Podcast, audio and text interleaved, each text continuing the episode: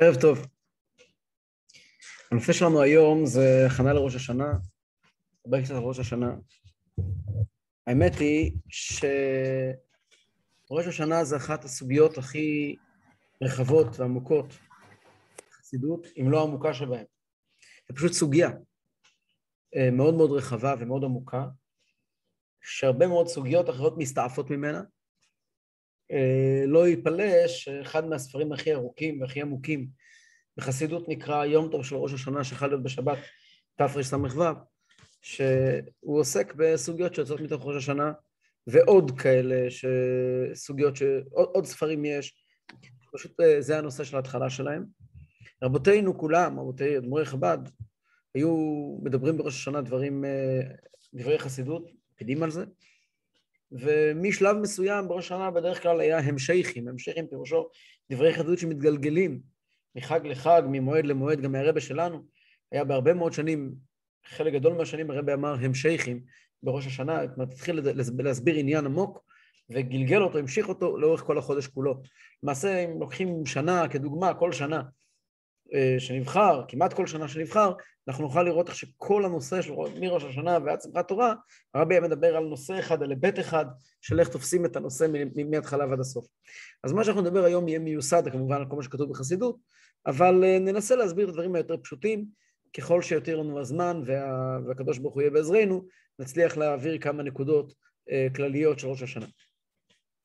אז היסוד של ראש השנה, היסוד העקרוני של ראש השנה, הוא אה, מה, ש... מה שאנחנו רואים בתפילות, וכתוב בגמרא, זה הנושא של הכתרת המלך. אנחנו יודעים שזה הנושא העיקרי של ראש השנה. אמ, לא זו בלבד שזה, לא סתם זה הנושא העיקרי. בעצם הנושא הזה הוא גם כן מה שקרה בראש השנה. אנחנו שואלים מה קרה. אנחנו רגילים לדעת שבפסח מה קרה, יצאנו ממצרים, בשבועות קיבלנו את התורה. מה קרה בראש השנה? אז המדרש, פרקי רבי אליעזר, מדרש מאוד חשוב, אמ, הוא מספר לנו שבראש השנה זה יום בריאת האדם הראשון. סליחה, זה המדרש הזה נכתב על ידי רבי אליעזר, גם הגמרא אומרת את זה בשם רבי אליעזר, שבראש השנה נברא האדם הראשון, אנחנו אומרים את זה גם בתפילות. היום הרת עולם, היום הרת עולם, פירושו היום נברא העולם, זה היום תחילת מעשיך. היום ראש השנה זה יום בריאת האדם, ומה עשה האדם כאשר הוא נברא? אומר לנו פרקי דרבי אליעזר, רבי אליעזר הגדול, שהאדם כאשר הוא נברא הוא נעמד על רגליו ואמר לכל הברואים כולם בואו ונשתחווה ונכרע לפני השם עושינו ובאמת כאשר כולם קיבלו על עצמם את מלכותו של הקדוש ברוך הוא נאמר השם מלאך גאות לבש. הרס"ג כותב שזו הסיבה שתוקעים בשופר כדי להכתיר את הקדוש ברוך הוא למלך כמו שנהוגים כשמכתירים מישהו למלך אז אה, תוקעים בשופר. אלו דברים פשוטים שכתובים בכל הספרים וכולם מכירים אותם, אנחנו ננסה לגעת קצת יותר בעומק. אז בעומק, הדברים האלה כולם נמצאים, ההבנה של ראש השנה בעומק שלו, נעוצה בפסוק בספר דברים. בספר דברים נאמר על ארץ ישראל, נאמר ארץ אשר תמיד עיני השם אלוקיך בה, מראשית שנה ועד אחרית שנה. ארץ ישראל נאמר שהיא מקום שתמיד עיני השם אלוקיך בה, מראשית שנה עד אחרית שנה. הגמרא לומדת מהפסוק הזה, שיש מושג שנקרא הסתכלות תוכנית שנתית. תוכנית שנתית, על, על, על, התוכנית היא מראשית שנה ועד אחרית שנה. יש לנו ראשית שנה ויש אחרית שנה, ובסך הכל אנחנו צריכים לקבל תוכנית לשנה אחת. אנחנו כולנו מכירים את זה, שמאחלים שנה טובה. מאחלים, שמאחלים אחד לשני, שיהיה שנה מוצלחת, מתפללים לשנה טובה, מתפללים לשנה מוצלחת מכיוון ש... הקדוש ברוך הוא מסתכל על הארץ מראשית שנה ועד אחרית שנה. כביכול אין תוכניות שנתיים קדימה, ולא תוכניות חומש חמש שנים קדימה, התוכניות הן לשנה הקרובה. ואם התוכניות הן לשנה הקרובה, אז הן מתחילות בראש השנה ומסתיימות עד ראש השנה שנה הבאה. ומכאן אומרת הגמרא המפורסמת והידועה במסכת ראש השנה, שעליה מסתמך, מסתמכים כולם, רמב"ם וכולי ועוד ועוד ועוד, שבראש השנה יש דין ומשפט. מה זה דין ומשפט? דין ומשפט פירושו שבראש השנה הקדוש ברוך הוא בבואו אה, אה, מראשית שנה ועד אחרית שנה, הוא בא לקבוע מה יהיה במהלך השנה הקרובה, בכל הפרטים. זה הדין והמשפט. כמובן, שכאשר הגמרא מדברת על הפסוק ארץ אשר תמיד עיני השם אלוקיך בה, אז הכוונה היא לא רק לארץ ישראל, אלא גם לכל ארץ בעולם. אבל כתוב בגמרא ארץ, אז בקבלה מוסבר דבר מאוד מאוד מאוד יסודי. והוא קושר את הנושא הזה של דין ומשפט וראש השנה עם הנושא הכללי של הכתרת המלך, והדברים האלה קשורים אחד עם השני.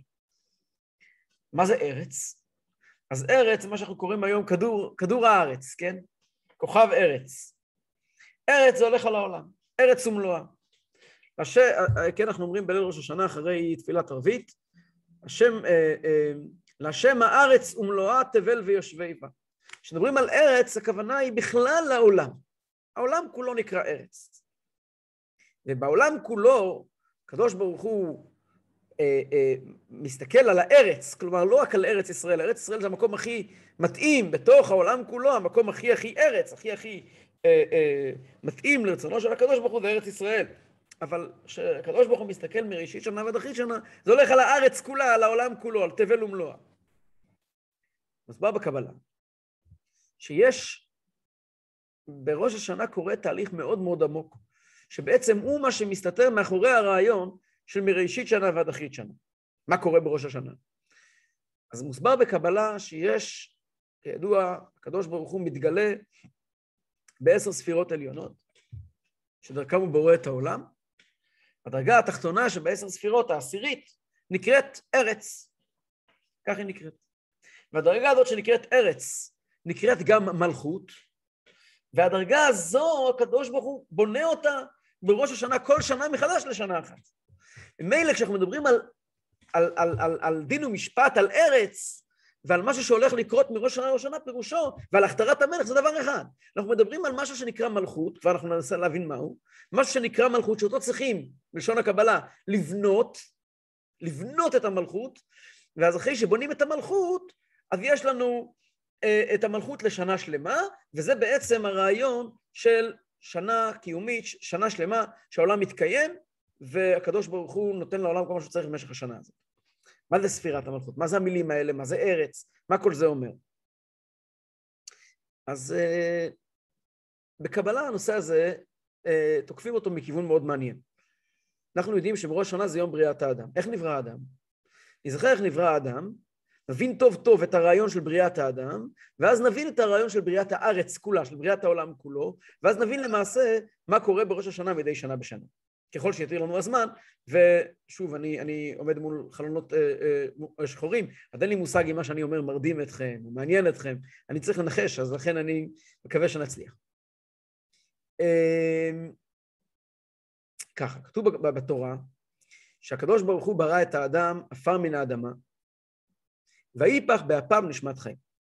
כלומר, יש לנו פה אדם, שאדם הוא חומר מן האדמה. בובת, חימר, שנוצקה, נוצרה לא שם מהאדמה, אגב, לא רק מהאדמה סתם, אלא, מה, אלא מהאדמה מכל העולם, רש"י אומר, וייצר כמו אדם שיוצר אה, אה, לש, איזשהו אה, עוגה, אה, הוא לוקח מכל העולם כולו, האדם נברא מכל העולם, ובתוך האדם הוא נופח נשמת חיים. בואו נעצור רגע, לפני שנתקדם הלאה להמשך התיאור של בריאת האדם, נעצור כאן וננסה להבין את המשמעות של הדברים. הקדוש ברוך הוא ברא עולם. הוא ברא אור, הוא ברא שמיים, הוא ברא ארץ, וברא את כל הברואים, כן, רקיע, תנינים הגדולים, לוויתן, כן, את, את, את, אמ, מה שכתובים בפסוקים, אה, אופי עופף וכן הלאה. ובסוף הוא בא לברוא אדם. ואת האדם הוא בורא בבריאה דו-שלבית, שלב ראשון הוא לוקח את כל חלקי העולם, ומהם, כן, ככה מופיע, ש... ואדם אין לעבוד את האדמה, והקדוש ברוך הוא, ועד יעלה מן הארץ וישקע את כל פני האדמה. אומר רש"י על המקום, שהקדוש ברוך הוא גבל את כל העולם כמו בוץ. אומר, הוא, הוא, הוא לכלך בחטא את כל העולם, הפך את כל העולם ללח, כל האדמה, בכל העולם, ללחה, כדי שיוכל להרכיב בוץ מכל העולם כולו. זאת אומרת, הגולם של האדם מסמל, משקף, את העולם כולו, את התבל כולה. ובתוך זה, הקדוש ברוך הוא נופח נשמה. הנשמה היא לא חלק מהעולם. הנשמה היא חלק מהאלוקים. ויפח באפיו נשמת חיים, הופיע על זה ברמב"ן, בדרך כלל מצטטים את זה בשם הזוהר, שויפח באפיו פירושו שהקדוש ברוך הוא לא ברא כאן עוד בריאה שנקראת נשמה, אלא הקדוש ברוך הוא העביר לאותה בריאה משהו ממנו. אז האדם שלפני כן היה גוף, כלומר, אה, אה, סיכום, שורה תחתונה, bottom line, שכל העולם כולו מקבל נשמה שהיא לא חלק ממנו, היא חלק מהקדוש ברוך. אבל אותו חלק מהקדוש ברוך הוא שננפח באדם, מתנתק מהקדוש ברוך. ונוצר כאן אלוקות מנותקת באיזשהו מקום, שמתחילה להחיות משהו מתוך העולם. והמשהו הזה קם על הרגליים ומדבר עם הקדוש ברוך. שימו לב לתהליך, יש בתהליך שלוש שלבים. שלושה שלבים.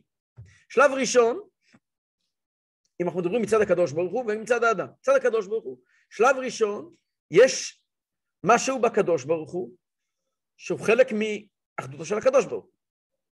שלב שני, הקדוש ברוך הוא בורא משהו לעומתי לו, הוא בורא משהו שהוא לא הוא, הוא בורא בוץ, הוא בורא, הוא בורא עולם, הוא בורא משהו נפרד ממנו.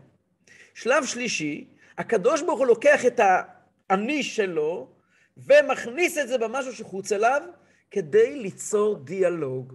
ויאמר אלוקים אל האדם, ויאמר האדם אל השם.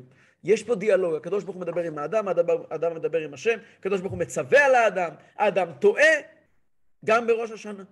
ומתנצל, מדבר עם הקדוש ברוך הוא, הקדוש ברוך הוא מדבר איתו. יש כאן תהליך שלם שהתביעה בעצם של הקדוש ברוך הוא מהאדם, בגלל שבאדם יש חלק אלוקי. אם האדם לא היה בו חלק אלוקי, אם האדם היה נטו עולם, לא היה שום תביעה אליו. כאילו נאמר שכל מהות הבחירה נובעת מזה שהאדם יש בו נשמה וגוף, והנשמה, כלומר החלק האלוקי שבו, החלקיק האלוקי שבו, אמור להתמודד עם אתגרי גוף, וביחד איכשהו אמורים לעשות איזושהי פעולה, שאנחנו יודעים מהי, הפעולה היא, כמו שנאמר מפורש בפסוק, שכאשר הקדוש ברוך הוא ברא את העולם, וישימהו בגן עדן לעובדה ולשומרה, אדם קיבל תפקיד. ויאמר להם פרו ורבו ומילאו את הארץ וכבשוה, כלומר מקבל תפקיד להנכיח ולהביא את אותו חלק אלוקה שנמצא בו, להטמיע את זה בכל העולם, וזה מה שכתוב בפרקי דרבי אליעזר, שברגע שהוא נעמד על הרגליים, הוא בעצם, כתוב בפרקי דרבי אליעזר שכל הברואים כולם השתחוו לאדם, הם חשבו שהוא האלוקים, ולמה הם השתחוו לאדם וחשבו שהוא האלוקים? אז כתוב אה, בכתבי רבי אייזיק, תלמידו של בעל התניא, מכיוון שיכלו לראות עליו, חלק, חלק האלוקה שהיה בו היה כל כך אה, משמעותי בו וכל כך אה, דומיננטי בו, שכל הברואים ראו את, את, את סוד ההוויה כולה, ולכן הם השתחוו אליו. אבל הוא מגיע ואומר להם, רבותיי, התפקיד שלי פה הוא לא להיות אני, אלא למעשה להטמיע בכם, להטמיע בבריאה כולה, את ההשתחוויה לאלוקים, את, ההכתרה, את ההכתרה לאלוקים. בואו נשתחווה ונכרע, נברכה לצור עשינו, ובעקבות כך השם מלאך גאות לבש. נעמיק עוד טיפה, ואז נגיע לפרק השני של בריאת האדם. לא, נניח את זה רגע ונחזור לזה אחר כך. נחזור לפרק השני של בריאת האדם. זאת בריאת האדם כפי שהיא מתוארת בפרק א' של בראשית. בפרק ב' של בראשית מתוארת בריאת האדם באופן קצת שונה. שם מתואר, בפרק א' מתואר, שקדוש ברוך הוא בורא אדם, זכר ונקבה אברהם ויברך אותם. בפרק ב' מתואר היצור הזה, הסיפור הזה של הקדוש ברוך הוא נופח באדמה, ומתואר יצירת האישה מן הצלע. ישנו אדם, שנברא יצור אחד שנקרא אדם, ומתוך האדם הזה נוצר יצור נוסף, או חלק ממנו, שהופך ליצור אחר, שנקרא אישה. מה, מה התהליך הזה? אז הגמרא אומרת בסוף מסכת ברכות, שהאדם נברא, בלשון הגמרא, דו-פרצופי. כלומר, היה גב אחד ושני פנים. מצד אחד היה פנים של זכר, ומצד שני היה פנים של נקבה. ואז היה את התהליך, שוב, הכל בראש השנה, תהליך שנקרא, מה שאנחנו קוראים היום ניתוח, אבל בלשון הגמרא, והרבה יותר מזה בלשון המקובלים, נקרא נסירה. הנסירה משמעה שהקדוש ברוך הוא לוקח את האדם השלם הזה ומנסר אותו באמצע. ויש לנו צד אחד של איש וצד שני של אישה שהופכים להיות ישויות נפרדות. בואו ננסה להעמיק ברעיון ונבין עד כמה שהוא מתאים למה שאמרנו מקודם, ורק הופך אותו להרבה יותר מוחשי. בשעת הבריאה הראשונה, כשהקדוש ברוך הוא בורא את האדם עפר מן האדמה, יוצר את האדם עפר מן האדמה, הוא יוצר אדם ונופח בו נשמה, והאדם עם הנשמה הוא גם איש וגם אישה. גם איש וגם אישה אותו אדם. אלא שצד אחד שלו איש, צד שני שלו זה אישה. ואז הקדוש ברוך הוא מנתק את האחדות הזו בין האיש והאישה, אחדות לא בין, בין שני זרים, אלא אחדות אמיתית, שדבר אחד. מה קרה? והקדוש ברוך הוא מנתק אותם אחד מהשני, מנסר אותם, לשון הקבלה, אחד מהשני, וכעת הופכים להיות ישויות נפרדות, איש ואישה. מה ההבדל? אז אנחנו כולנו יודעים שבעקבות הנסירה יכולה להיות הפריה. אלמלא הנסירה, האדם והאישה הם אחד שלא יכול להתרבות. בזכות הנסירה, עד הנסירה זה נקרא בלשון הקבלה אה, אה, אחור באחור. כלומר, הם מחוברים זה לזה באמצעות הגב. בעקבות הנסירה יכול להיות מצב של פנים בפנים, ואז למעשה יכול להיות מושג שנקרא, אה, של, של פרו ורבו, של פריון, זה בעצם המילים הראשונות שהקדוש ברוך אומר לאדם, פרו ורבו ומילאו את הארץ וכבשוה. מה, מה, מה הרעיון שמסתתר מאחורי זה? זכר ונקבה זה למעשה סוד בריאת העולם כולו. כל העולם בנוי על סיסטם של זכר ונקבה. לא רק המין האנושי, אלא כל דבר בעולם בנוי על הסיסטם הזה, כולל הכל. סיסטם של משפיע ומקבל בלשון החסידות. בלשון הקבלה זה נקרא דכר ונוקבא, זכר ונקבה, בלשון החסידות זה נקרא משפיע ומקבל. מה זה משפיע ומקבל? אז זה כמובן קיים בכל רובד בעולם שלנו, אמ, בוודאי ביצורים חיים בעולם, כל, כל, כל מה שקשור לביולוגיה, יש בו, יש בו זכר ונקבה, מצמחים ובוודאי בעלי חיים, ואפילו, אני מניח שאפילו פלוס ומינוס בחשמל, ואולי אפילו הקוד הבינארי, אני לא מבין בזה, אבל נראה לי שגם זה קשור למושג של, של, של, של פלוס ומינוס שמשפיע או מקבל של זכר ונקבה. ובוודאי כל העולם, כל הדומם, כל מה שתסתכלו סביבכם, הכל בנוי משילובים של זכר ונקבה בכל תחום, בכל עניין, בכל דבר. אפילו מה שאנחנו כעת עושים. אנחנו מנסים כעת ללמוד רעיון. יש רענם רעיונות שקיימים בעולם הרעיונות, ואנחנו, חלקנו מקשיבים, חלקנו מדברים, ויש פה הפריה. אחד מדבר, השני שומע, ונוצרים תובנות. כן? זה הכל זכר ונקבה. כל דבר שמתקדם בעולם שלנו הוא זכר ונקבה. בלי זכר ונקבה אין דינמיקה. יש, אין, אין, אין, אין, אין, אין הפריה, יש רק, יש רק, אה, אה, אה, הכל עומד באופן סטטי. הקדוש ברוך הוא ברא את העולם כדי שהעולם יהיה דינמי, לא סטטי. הקדוש ברוך הוא ברא העולם כדי שהעולם ילך, כדי שהעולם יתקדם לאנשים. אומרים את זה בקידוש בכל ליל שבת, שברא אלוקים לעשות לעשות פירושו, מוסבר בחז"ל, לעשות זה לתקן. אשר ברא האלוקים, ברא לעשות כדי שאנחנו נעשה משהו, כדי שהעולם יתקדם קדימה. הקדוש ברוך הוא ברא את העולם, כי הקדוש ברוך הוא רוצה שהעולם יתקדם קדימה. כדי שהקדוש ברוך הוא יוכל שהעולם יתקדם קדימה, עצם בריאת העולם היא למעשה הסיפור הזה של הנסירה. למה? הזכר הגדול מכולם, המציאות של הנתינה, של ההשפעה, הכי הכי, הסיפור של בריאת העולם למעשה זה הפריה של זכר ונקבה. כי הקדוש ברוך הוא יצר מציאות שהיא כביכול זרה לו, כדי שהוא יוכל להתבטא ול, ו, ו, ו, ו, ולהגיע למקומות שהם לא הוא באופן טבעי, ואז העולם יתחיל להשתנות, העולם יתחיל ללכת, שזה בדיוק הפריה.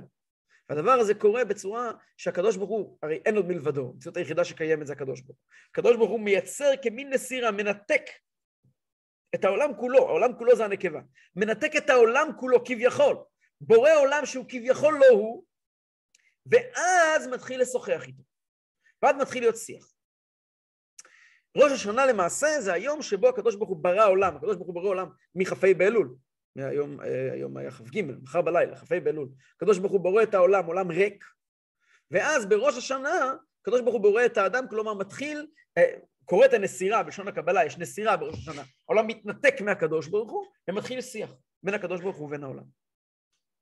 אני אחזור חזרה למה שדיברנו מקודם, וקצת אחדד מהצדדים. אגב, אם יש לכם שאלות, אני אעשה כמה הפסקות לשאלות, כי באמת אלו נושאים מאוד מאוד עמוקים.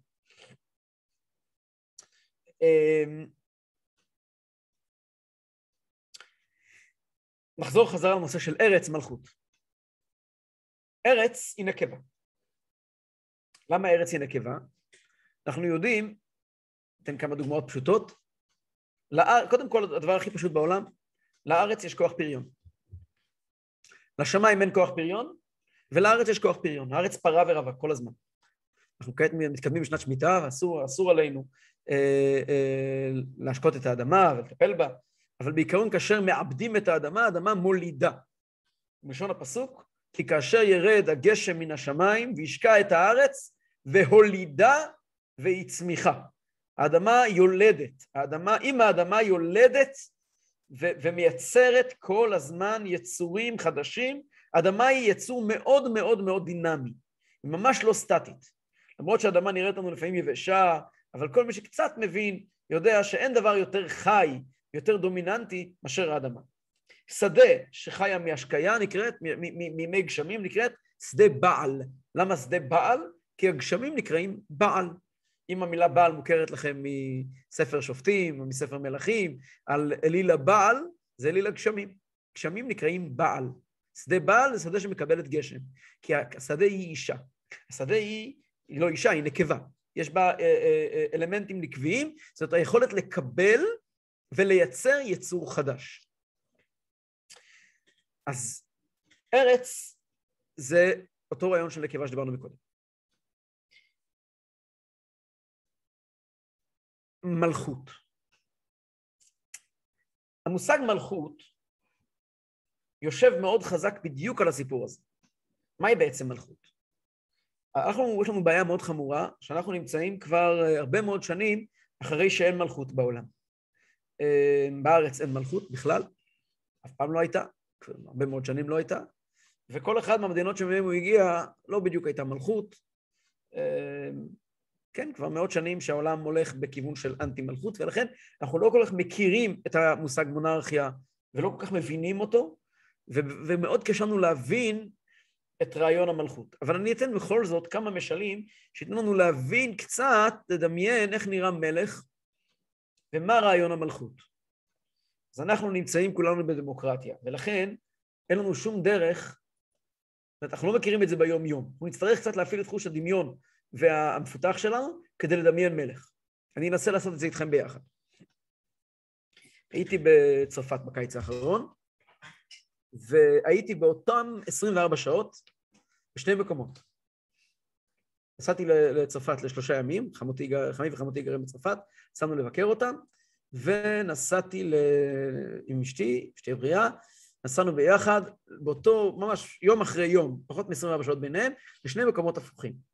נסענו לעיר, לכפר, שנמצא עמוק עמוק עמוק עמוק בתוך צרפת, רחוק מפריז, רחוק ממרכזי הערים, באזור מאוד מאוד אה, אה, רחוק, משהו כמו שעתיים נסיעה מפריז, שעה וחצי נסיעה מפריז, אה, דרך, נוסעים על ה-highways הגדולים של צרפת, פשוט צריכים לרדת מהכביש ולהיכנס ולנסוע בין השדות. אתה נוסע בשדות, אתה נוסע בשדה, נוסע, נוסע, נוסע, אתה מתחיל לנסוע בתוך השדות, כל שלושה ארבעה קילומטרים, קצת יותר, אולי עשרה קילומטרים, יש לך שלט, נכנסת לכפר, אתה נוסע בתוך הכפר, לא יודע, 500 מטר, נגמר הכפר. יש שלט שנכנסת, שלט שיצאת. אתה ממשיך על אותו כביש שעובר בין השדות. עוד כמה עשרות קילומטרים, לא, לא עשרות, עוד עשרה קילומטר, שמונה קילומטר, נכנסת לעוד כפר. שוב אתה נוסע, ואחד הכפרים האלה נכנסנו, התחלנו להסתובב, לפני, לפני כמה שנים גם עשיתי לילה בכזה כפר, ומאז אני פשוט נדלקתי מהעניין, הבנתי עד כמה שהוא מעניין. כפר קטן, כל הכפר כולו זה אולי 20, אולי 30 משפחות, לא יותר מזה. כפר קטן, קטן, קטן, כל תושבי הכפר הם, הם אה, בעלי, בעלי חקלאים, בעלי שדות באזור. אף אחד לא גר, אף בן אדם שעוסק ב... ב, ב יש לו משרד בפריז, לא, לא, לא גר בכפר, בכפרים האלה. הוא יכול לגור, עקרונית, שעתיים נסיעה. אם הוא רוצה לנסוע כל בוקר, שעה וחצי, שעתיים, לא יודע כמה, הוא יכול לעשות את זה, אבל אנשים לא עושים את זה, מי שגר שם, זה אנשים מסגנון מאוד מאוד מאוד מסוים. כמובן, אנשים מודרניים, יש להם רכבים מודרניים, הכול. אתה רואה שם בתים שנבנו במאה ה-16. כתוב על הבית, נבנה בשנת 1659. בתים ישנים מאוד, גדולים. אם בחוץ, כל, כל בית יש בחוץ גורן ענק, שמיועד לאורוות וכאלה. היום אה, כל הדברים האלה הוסבו לטרקטורים. פשוט מצחיק לראות את זה, כאילו, אתה ממש רואה, בנוי בשביל סוסים, והיום יש שם טרקטורים. ובשעה שש בערב יש כיבוי אורות. אין, אין טעם להחזיק תאורה בעיר. האוטו זבל, המכונית זבל, באה לאסוף פסולת, בימינו, פעם זה לא היה כמובן, פעם בשלושה ארבעה ימים. פעם בשלושה ארבעה ימים עוברת המשאית, לא צריכים יותר מזה. הדבר, חלק מכתבים, מגיע פעם בשבוע, וכך הלאה. היה שם בניין של העירייה, אין לכפר הזה עירייה, בכפר המסוים הזה היה בו בית עירייה של כל ה... כאילו, מועצה מקומית, מועצה אזורית, של כל השלושים כפרים באזור. היה כתוב שהוא סגור בחודשים יולי ואוגוסט. עירייה סגורה חודשיים. זה לא מפריע לאף אחד, אין, אין, אין פה שום... אה, למחרת היינו בוורסאי. אני לא צריך לספר לכם פה מה זה ורסאי, לא תפקידי לספר את זה. כפרים אף אחד לא היה. בוורסאי עוד אנשים היו. ארמון עם כל מה שהמילה ארמון אומרת. אה, באמת, אי אפשר, אי אפשר, אין שום קשר בין הכפרים האלה לבין הארמון. עכשיו, זה לא רק עניין של יותר כסף, פחות כסף. כי בסך הכל, היום כולם, בארמון לא גר אף אחד, בכפרים האלה גרים אנשים, יש איזשהו אה, אה, ערך בין הדברים. אבל כשאתה נמצא בכפר, אתה רגע חושב לעצמך, מי מינה את מי שמחלק את הדואר? מי משלם, מי, מי, מי בעצם ממנה את משרד הדואר ב, ב, באזור? אז בימינו, התשובה היא אני. אני התושב, אני משלם מיסים, אני משלם אה, אה, מס על דואר וכולי וכולי, והדברים האלה הופכים להיות דואר, ובהחלט זכותי להביע, ואני פעם בארבע שנים בוחר, וכל השנים, כל, בין, בין, בין, בין ארבע שנים לארבע שנים, אני יכול להשמיע את קולי בהפגנות או בפייסבוק, ולהודיע לכל העולם את דעתי על השלטון, ובהחלט מתחשבים בדעתי. אני האדון, אני הריבון במדינה דמוקרטית. אבל במידה, במדינה מונרכית, מי ששם, אנחנו לא אומרים אף פעם תודה, היום אנחנו, מצחיק להגיד תודה לראש העיר ששם בנו, לנו uh, תאורה, כי האנשים המודרניים לא אומרים תודה לראש העיר. תודה לראש העיר, כן, תודה, כל הכבוד, אבל, אבל uh, עם כל הכבוד לראש העיר, אני שילמתי את זה. בכפר, מי ששם את התאורה בתקופה המונרכית זה המלך. מה, המלך לא יודע שהכפר הזה קיים אולי. אבל מי שאחראי פה על התאורה, יש לנו את, את, את שוטר הכפר, את ראש הכפר, לא יודע איך נקרא לו. והוא אחראי על מגוון תפקידים. הוא ממנה אנשים שקבלים ממנו משכורת. הוא מקבל משכורת ממי שמינה אותו. אני, התושב, לא מיניתי אותו. אין לי שום קשר אליו. אם אני, לא טוב לי איתו, אני יכול רק לבכות. אין לי, אין לי שום דרך לטפל בו. אגב, מעולם נתון, נתין אה, אה, אה, אה, צמית, כן, ב, ב, ב, לא העלה על דעתו שלא טוב לו. באותם ימים בוודאי שלא. אבל זה לא רלוונטי. בפועל, מי שנותן לי כעת חשמל, כבישים, תאורה, הכל, כל מה שכפר צריך כדי לתפקד, זה הכל אני מקבל מראש הכפר, שהוא מקבל את הסמכות שלו ממי שיושב בכל המחוז, שהוא מקבל את הסמכות שלו מי שיושב בפריז, שהוא מקבל... בסוף, בסוף, בסוף, בסוף, בראש ההיררכיה, מי שממנה את הכל, זה המלך. זאת אומרת שבסופו של דבר, הסיבה שצומחים לי, שיש לי פה יכולת, יש פה כביש, זה לא בגללי, זה בגלל שישנו מלך שיושב בוורסאי, והוא מינה אנשים שמינו, אנשים שמינו, אנשים שמינו, אנשים שבסוף זה מגיע אליי. הכל זה המלך. אני, מי אני? אני אדם, תלוי בשיט, בסגנון המדינה. בסופו של דבר, אולי אני אדם עצמאי בחלק מהדברים שלי, אולי לא, אבל בסופו של דבר אני נתין של המלך, אני חלק מהדבר הגדול הזה שנקרא מלכות. זאת אומרת, המלך מחלק את מלכותו לפרטים, מחלק את מלכותו לפי נושאים, לפי סוגיות, הוא הבעל הבית, הוא הריבון, הוא האדון, לא העם הריבון, המלך הוא הריבון. והמלך מחלק את סמכותו, מבזר את סמכותו, עד שהיא מגיעה לכפר הקטן הזה, וגם שם העובדה שבשעה שש בערב נדלק האור, זה בגלל המלך.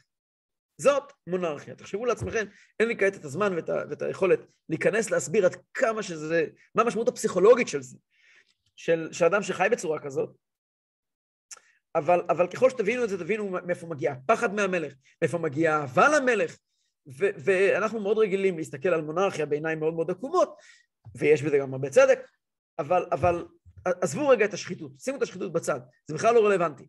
העובדה שלואי ה-14 או לואי ה-16 היו אנשים מושחתים, הם לא רלוונטיים לעובדה שבשעה שש בערב נדלקו אורות באלפי כפרים בכל צרפת, בכל לילה ולילה. ודלקו שמה שעתיים, עד שאנשים יכלו, ויש משטרה שתופסת את הגנבים, ויש שקט, ויש שלום, ויש שלווה, כל זה נזקף לזכותו של המלך, למרות שבכלל לא אכפת לי מה עובר לו בראש באותו זמן, הוא לא רלוונטי, המלכות, המוסד הזה, המונרכיה, זה הדרך שבה עובדות מדינות בעבר. גם הקדוש ברוך הוא נקרא מלך. השם אלוקי ישראל מלך. אנחנו הולכים לדבר על מלכותו של הקדוש ברוך הוא. מה זה מלך? כשאנחנו קוראים לקדוש ברוך הוא מלך, מה פירוש המילים האלה? אנחנו מכתירים את הקדוש ברוך הוא למלך. אז המלך האמיתי זה הקדוש ברוך הוא. מה זה מלך? מלך פירושו. שכל דבר שקורה בעולם זה מהקדוש ברוך הוא, זה פירוש המילה מלך. מלכותך, מלכות, כל עולמים. שכל מה שקורה בעולם ובעולמות כולם זה מגיע מהקדוש ברוך הוא. זאת אומרת, העובדה שהיום בבוקר אה, אה, אה, זרחה השמש, והקקטוס פרח, וה, וה, וה, כל אחד ואחד מאיתנו נושם וכולי, הכל, הכל, הכל, הכל זה מהמלך הגדול שיושב על כיסא מלכותו, שיש כיסא המלכות של הקדוש ברוך הוא, כביכול, והקדוש ברוך הוא מחיה את כל העולם, זה בדיוק נקרא מלכות. מלכות פירושו שהקדוש ברוך הוא מקציב תקציבים כביכול. שולח, יש מי שאחראי על זה ויש מי שאחראי על זה, יש תקציב. לביטחון, תקציב, לכלכלה, תקציב. יש כל דבר הוא תיק נפרד, כל דבר הוא, הוא, הוא, הוא נושא נפרד, לא אנחנו קובעים מה יהיה, אלא הוא קובע מה יהיה, זה בדיוק נקרא מלכות. זה הפירוש מלכות. אגב, בשונה ממלך בשר ודם, אז הקדוש ברוך הוא בעצמו מעורב בכל הדברים. זאת אומרת, הקדוש ברוך הוא בעצמו מתעסק עם כל פרט ופרט, ולא חס ושלום שיש לו שלוחים שעושים את זה במקומו. כן? הקדוש ברוך הוא בעצמו, אין עוד מלבדו, הוא עושה את הכל בעצמו. אבל המושג מלכות פירושו הקצאת משאבים לפרטי פרטים כדי לייצר מדינה. זאת מלכות.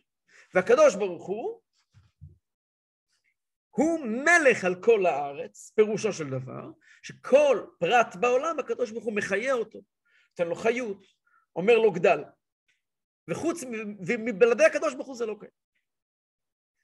אבל, נחזור חזרה למלך. אחרי לפני כמה שנים, זה היה בימים של לפני ראש השנה, והיה ראיון ברדיו בבוקר, שנסעתי, לא זוכר לאיפה, ושמעתי ראיון ברדיו, נכנסתי ככה באמצע הראיון, פתחתי את הרדיו רגע, ואני לא שומע מה הולך לפני, מה הולך אחרי. אני רק שומע שהשדרנית מכל ישראל, ביידיש קוראים לזה קלפטה, לא יודע איך אומרים את זה בעברית, אומרת למרואיין, ממש מדברת איתו ביראת כבוד, ממש ביראת כבוד. שואלת אותו מה להיות לשנה הקרובה, ושמעת בקול של הקלפטה שהיא פשוט מפחדת. יראת כבוד. עכשיו, אולי אשתי הייתה לידי. אמרתי לה, אני אגיד לך את מי מראיינת. לא עוד לא שמעתי אותו עונה. אני אגיד לך את מי מראיינת. היא מראיינת את uh, מי שהיה בזמנו נגיד, נגיד בנק ישראל, שהביאו מחו"ל, uh, סטנלי פישר. אומרת לי, איך אתה יודע? אמרתי לה, חכי רגע, תראי. עברו שתי, כמה שניות, שומעים את הקול האמריקאי של סטנלי פישר, עונה לה על השאלות שלה. איך אתה יודע סטנלי פישר? אמרתי לה, ישראלי אין כבוד לאף אחד. היחידי שיכול להיות לו כבוד זה סטנלי פישר. למה? כי סטנלי פישר לא היה צריך להיות נגיד ישראל, נגיד בנק ישראל. סטנלי פישר עשה חיים טובים באמריקה, והיה, והוא עדיין, לא ימים שנים טובות, מהכלכלנים הגדולים ביותר בעולם. שכלכלה קטנטונת כמו ישראל, שכוללת, אני לא יודע מה המחזור הכספי שלה, כמה מיליארדי דולרים, זה ממש לא הקפפתי שלו, וזה לא מעניין אותו, וזה לא התחום שלו. הוא יכול להניע כלכלות הרבה יותר גדולות, והתחום שלו זה כלכלות הרבה יותר גדולות. אלא מאי? הוא גם ציוני, הוא גם יהודי, עם לב חם, שאכפת לו מארץ ישראל ומה שקורה כאן. ולכן הוא נענה לחיזוריו של ראש הממשלה דאז, בנימין נתניהו המנוח, לא יודע מה, מה קורה איתו היום, אין לי מושג. והסכים אה, לבוא ולהיות, אה, ולהיות נגיד בנק ישראל אה, לכמה שנים. הסכים לרדת לרפש, שנקרא, מבחינתו, שנקרא מדינת ישראל, עם כל הבלגן הלא פשוט שקורה כאן, ולהרים את המדינה למקום אחר, למקום טוב יותר. ובאמת הוא עשה את זה. אני לא יודע מה, מה הציונים שמחלקים לו, אבל זה בערך היה הסיפור איתו. כשהוא דיבר, גם למראיינת היה מאוד ברור, הוא לא צריך אותה. אני לא צריך את ה-attention שלך. אני לא צריך שתבואי ותגידי לי כמה אתה נפלא, כמה אתה גדול, כמה אתה מוצלח. אני לא... יש לי חיים טובים בלעדייך. מיסטר גברת מראיינת, מדע מראיינת, עם כל הכבוד, החיים הטובים שלי, הוא לא אומר את המילים האלה, אבל כשהיא פונה אליו היא מבינה את זה טוב מאוד. אני לא צריך אותך. אני לא צריך לא אותך ולא את המדינה שלך. אני בחרתי לבוא למדינת ישראל בתור המומחה הגדול בעולם לכלכלה, כדי להרים אותה ולהעמיד אותה על, על, על, על, על, על, על מקום בריא. כשהיא פונה אליו, שומעים את זה בקול שלה. איזה פחד. לא פחד שמא הוא יעזוב, לא פחד שמא הוא ירביץ לי. פחד של יראת הרוממות. אני עומדת ומדברת עם דמות גדולה מהחיים. מדברת עם דמות שלא מושפעת באמת ממה שיגידו עכשיו או בעוד שתי דקות ברדיו, וממש לא קרא את העיתון של הבוקר ולא מעניין אותו מה אומר עליו כתב פלוני או פרשן אלמוני, זה פשוט לא מעניין אותו. זה לא מעניין אותו, לא אלו העיתונים שהוא קורא, זה פשוט השיחה של היושבי קרנות במרכז תל אביב מבחינתו לא מעניינת אותו כהוא זה. הוא איש מקצוע הכי טוב שקיים בעולם, והוא מוכן לבוא ולתת מחוכמתו ומכישוריו למדינה מתוך אהבה, מתוך הכרה, מתוך, מתוך, מתוך העובדה שהוא יהודי. המלכות בעצם יושבת על אותו מקום. המלך לא באמת מתעניין, יכול להיות שהוא מתעניין, אבל לא זה העניין. המלך לא באמת תלוי בהאם האור נדלק בכפר מסוים במזרח צרפת בשעה שש בערב. זה לא מה שמעניין את המלך. המלך הוא באמת כלפי תושבי הכפר. נכון שבסופו של דבר המלכות מורכבת מכפר ועוד כפר ועוד כפר ועוד כפר, נכון. אבל המלך כשלעצמו, הוא לא זקוק לכם. הוא לא צריך את ה... את ה, את ה ממש לא מעניין אותו מה מדברים בבית קפה לפנות ערב בעיירה מסוימת. זה, זה לא מעניין אותו, זה לא ראש העיר. ראש העיר מאוד מאוד מתעניין מה קורה ברשתות החברתיות ומה דעת הציבור נוטה כיום ברגע המסוים הזה על הפעולה המאוד מסוימת שהוא עשה או לא עשה במקום מסוים בעיר. את מלך זה לא מעניין, הוא לא תלוי בהם בשום דבר, הוא מעניק להם. למה אתה מעניק להם? אז במלך טוב, אני מעניק להם כי אני אוהב אותם. אני מעניק להם כי אני רוצה להעניק להם. אני מעניק להם כי אני מעורב. כי אכפת לי. כמו סטנלי פישר. אני מגיע לכאן כי אכפת לי. אחרי שאכפת לי, אני מקים מערכת, והמערכת עובדת טוב, ואני בוחר באנשים הכי טובים לנהל אותה. ובכל מקום אני משתדל לשבץ את הדברים הכי טובים לדבר והכי מוצלחים לדבר, כמו מנהל בית ספר, הנה מחר מתחיל הראשון בספטמבר. כן? מנהל בית ספר, טוב, זה בן אדם שמצד אחד לא מעניין אותו המריבות הקטנוניות של ילדים בכיתה ב' או של ההורים שלהם, שקטנוניים לא פחות, והוא כן בוחר לקחת את היכולות שלו, פדגוג מעולה, הוא מומחה בחינוך, ולהשקיע את הנשמה בבית ספר, להביא את המורים הכי טובים, לתת, לאייש את השעות הכי טובות, לתת לבית ספר שיוכל ללכת ולהתקדם ולפרוח, והנאה של המנהל בית ספר, הוא לא מקבל את התוספת במשכורת. אבל לראות ילד חוזר הביתה בסוף יום עם עיניים נוצצות, לראות ילד שנכנס בתחילת שנה במצב מסוים, הוא יתגאה לספר על זה. בתחילת שנה נכנס פה ילד מבית כזה וכזה, משפחה הרוסה, סוף שנה או סוף אה, שש כיתות או לא משנה מה, יצא מפה פרח, זה לא יאומן. הדבר הזה עושה לו נחת. כי הוא מאמין, זה ה baby שלו, הבית ספר. הוא מוכן להשקיע פה את הנשמה, כי זה מעניין אותו. לא כי הוא תלוי בזה, אלא כי זה ה hobby שלו. זה מה שהוא אוהב לעשות. זה התוכן שלו. אז התהליך שעובר מהמלך ליחס שלו למדינה מאוד דומה לתהליך של הנסירה. המדינה היא הנקבה. כלומר, היא המקום שבו יכול משהו להתפתח. יכולים, אם דיברנו על בית ספר, יכול להיכנס ילד בצורה אחת ולצאת בצורה אחרת. בית ספר זה הרי באמת מקום של פריון. זה הרי באמת מקום שבו נולדים ילדים, נולדים נשמות, נולדים אנשים, ביידיש אומרים, הופכים למנשלח, כן? הופכים למשהו שאפשר לדבר עליו. והכיף בזה הוא גדול, באמת גדול. אין כיף גדול מזה. והמורה או המנהל שהצניחו לכאן, שהיה כבר ארבע שנים מנהל של מפקח, ולפני כן הוא ניהל בתי ספר בסיכון בכל הארץ, וכבר יש לו פנסיה, אבל הוא בחר להגיע לגור דווקא בעיר הזאת, דווקא במושב המסוים הזה עם הבעיות הפיתוח שלו, ודווקא פה עם הבית ספר שבעבר היה בו פשע ולא משנה מה, ולהשקיע את הנשמה שלו כדי להפריח את הבית ספר הזה. כאשר הוא מגיע לבית ספר הזה, כלומר הוא, הוא לוקח את היכולת שלו לנהל, שהיא יכולת נפלאה, שקיימת בו חלק ממנו, והוא מעניק אותה אל הבית ספר, הוא מעניק אותה למשהו שהוא לא הוא. כלומר, הוא מנסר את היכולות האלה שקיימים בו, וכדי שיהיה פריון, אז הוא מנתק אותה ממנו ומשקיע במשהו אחר. משהו אחר שיכול לפרוח. לא מסתפק בזה שיש לו תואר, שבעבר הוא עשה כך וכך, או שהוא מסוגל לעשות כך וכך, אלא הוא מגיע ומשקיע, סטנלי פישר מגיע ומשקיע במדינת ישראל, משקיע כאן משאבים. בבריאת העולם למעשה קורה אותו דבר.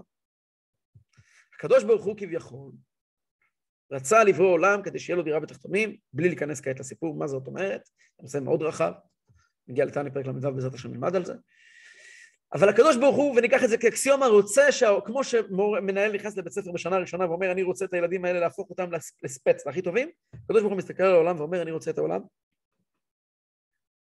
שהעולם הזה יגיע להישגים אדירים, בשביל זה אני מפריש ממני, אני לוקח ממני חלק אלוקה ממעל, את הנשמה של היהודי, ושותל אותה בעולם כדי שהעולם יפרח, כדי שהעולם הזה...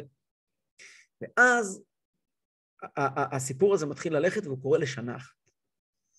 התוכנית היא לשנה אחת, ולמה לשנה אחת? למה ארץ אשר תמיד עיני השם אלוקיך בה מראשית שנה ועד אחרית שנה?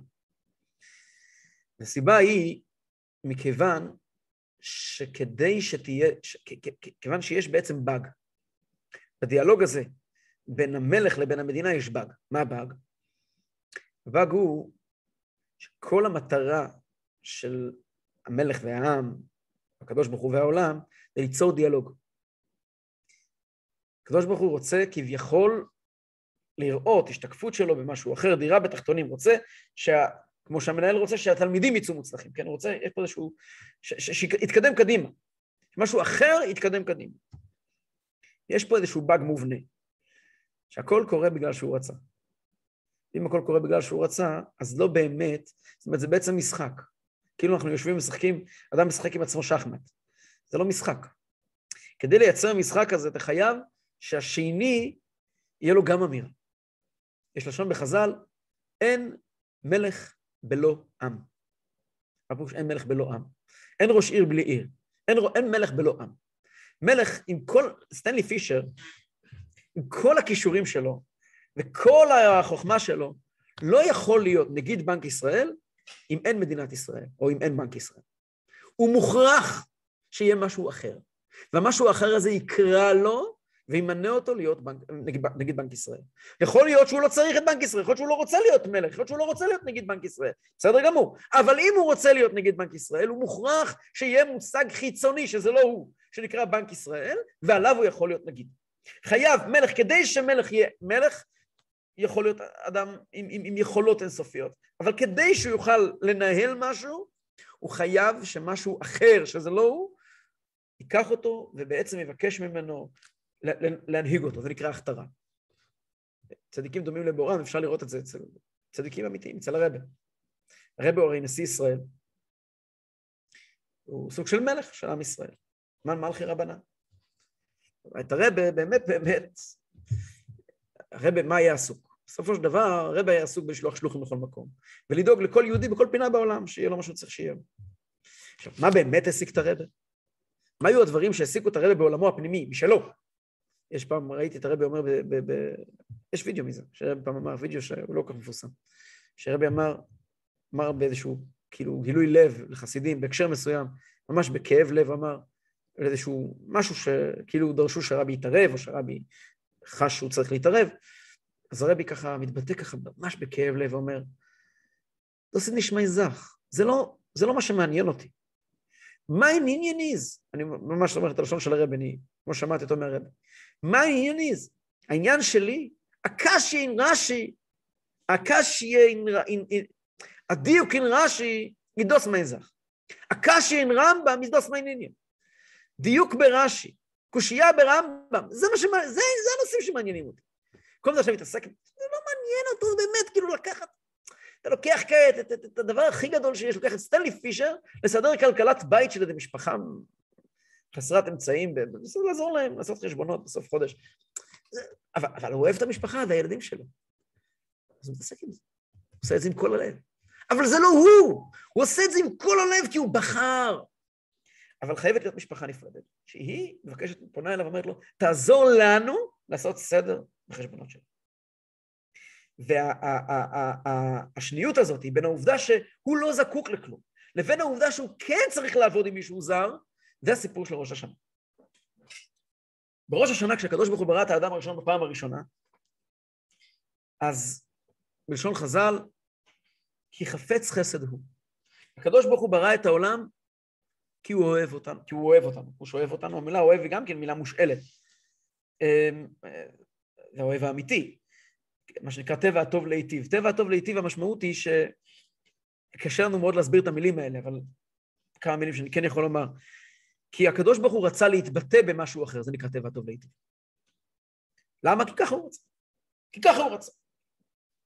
אז אם כן, העולם נברא בפעם הראשונה לא בגלל שהעולם יש לו משהו לומר, אלא כי ככה הקדוש ברוך הוא רצה. אז נכון שהאדם נברא ונעמד על רגליים ואמר, השם מלאך, הוא בעצם הכתיר את הקדוש ברוך הוא למלך, אמר, ריבונו של עולם, תתערב לנו בחיים, אנחנו רוצים לעבוד, לייצר דיאלוג, אבל כל הדיאלוג התחיל מזה שהקדוש ברוך הוא רצה. ככלות שנה, הקדוש ברוך הוא כביכול קורא לאדם, לעולם, ואומר לו, בואו נסכם, בואו נראה מה קורה כאן. השקעתי בעולם משאבים שנה שלמה. בניתי אותו, השקעתי בו. את התקציבים. בואו נראה מה קורה עם זה. שווה לי להחזיק את העולם עוד פעם. והקדוש ברוך הוא יושב ומסתכל, זה נקרא בלשון חז"ל, זה בעצם, כביכול, אנחנו חוזרים חזרה לתחילת הנסירה. כביכול הקדוש ברוך הוא מסתכל על העולם שנפרד ממנו ואומר, מה יש לנו פה? במה השקעתי?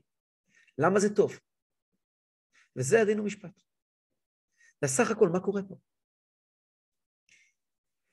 ואז למעשה אנחנו צריכים להכתיר מיוזמתנו, לבקש מהקדוש ברוך הוא למלוך. זאת אומרת, אנחנו צריכים, העולם צריך להגיע, מי זה העולם? העולם זה רק האדם, רק היהודי שיש בו נפש שלא קמים, חלק לא קמים ממש. צריך להתחיל את הדיאלוג מההתחלה. כלומר, לבוא ולומר לקדוש ברוך הוא, אנחנו רוצים עולם שהוא מלא בקשר איתך. כלומר, רוצים להמליך אותך על הארץ. מה זה להמליך אותך על הארץ? רוצים להמליך אותך על העצים ועל האבנים. אומרים לקדוש ברוך הוא, אנחנו רוצים להמליך אותך עליי. אני, שאני חלק מאוד מרכזי בעולם, הכי מרכזי בעולם, כי הרי אני בגוף שלי נושא את כל העולם כולו, והנפש שלי היא חלק ממך.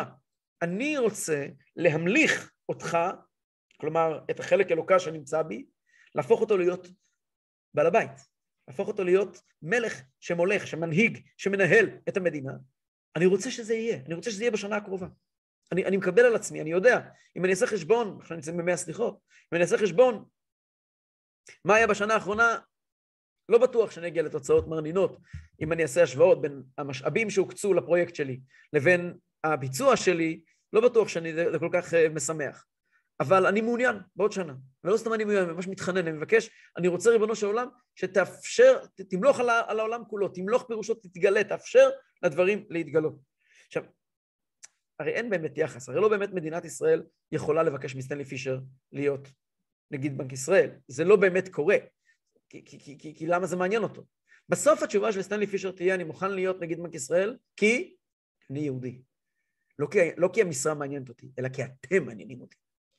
וזה למעשה מה שקורה בראש השנה.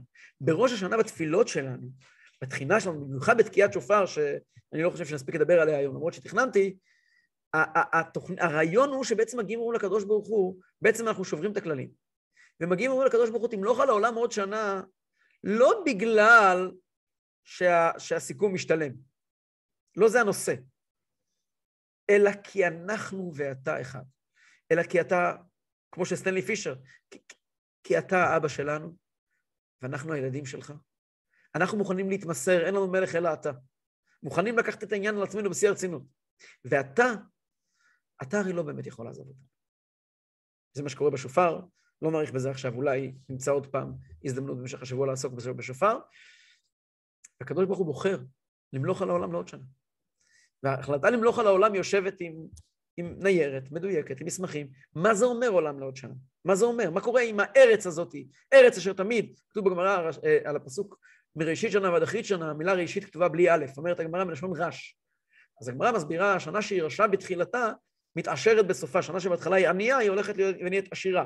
מה פירוש? הגמרא מסבירה שאם יהודים מגיעים, מתחננים כראשים, כדלים וכראשים דפקנו, דפקנו דלתך, אז הקדוש ברוך הוא נותן שנה טובה מתוקה. אבל בקבלה מוסבר, שנה שהיא רשה בתחילתה, פירושו שבתחילת השנה, ברגעים הראשונים, השנה היא רשה, כלומר הארץ, העולם, הנקבה, היא, היא, היא, היא, היא מנותקת, כי כביכול הזכר, הקדוש ברוך הוא, חוזר לעצמו, חוזר לתחילת הסיפור, לתחילת הנסירה, כאשר האדם והאישה הם, הם אחד. והעולם מנותק כביכול מכל תוכן.